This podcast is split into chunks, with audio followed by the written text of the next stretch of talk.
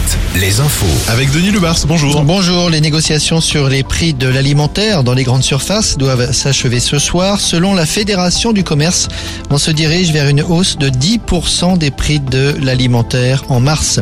Au Restos du Cœur, le nombre de personnes accueillies cet hiver a augmenté de vingt-deux pour cent, vingt-deux pour cent de plus que l'hiver dernier. La collecte nationale des restos se tient justement ce week-end à la sortie des grandes surfaces. Un autre chiffre en hausse, le nombre de détenus dans les prisons de France, plus de soixante-douze mille détenus en février, alors que nos prisons comptent soixante mille places. L'enquête sur la disparition de Leslie et Kevin, la garde à vue de l'homme interpellé hier en Vendée chez son père, elle se poursuit aujourd'hui. Elle a en fait été prolongée hier soir. L'interrogatoire de ce jeune homme présenté comme une connaissance du jeune couple doit dans tous les cas s'achever demain matin.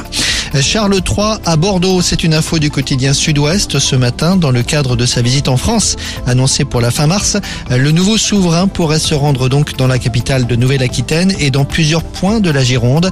Ce serait le vingt-huit mars. C'était une légende du foot français. Juste Fontaine est mort à l'âge de quatre-vingt-neuf ans. Il reste le détenteur du record du plus grand nombre de buts marqués en Coupe du Monde. treize buts marqués lors de la Coupe du Monde cinquante-huit en Suède.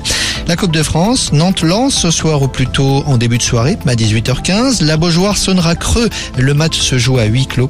Et puis les championnats du monde de snowboard cross en Allemagne. Déception pour la Vendéenne Chloé Trespeuch.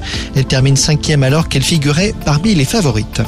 La météo avec manouvellevoiture point com. Votre voiture d'occasion disponible en un clic.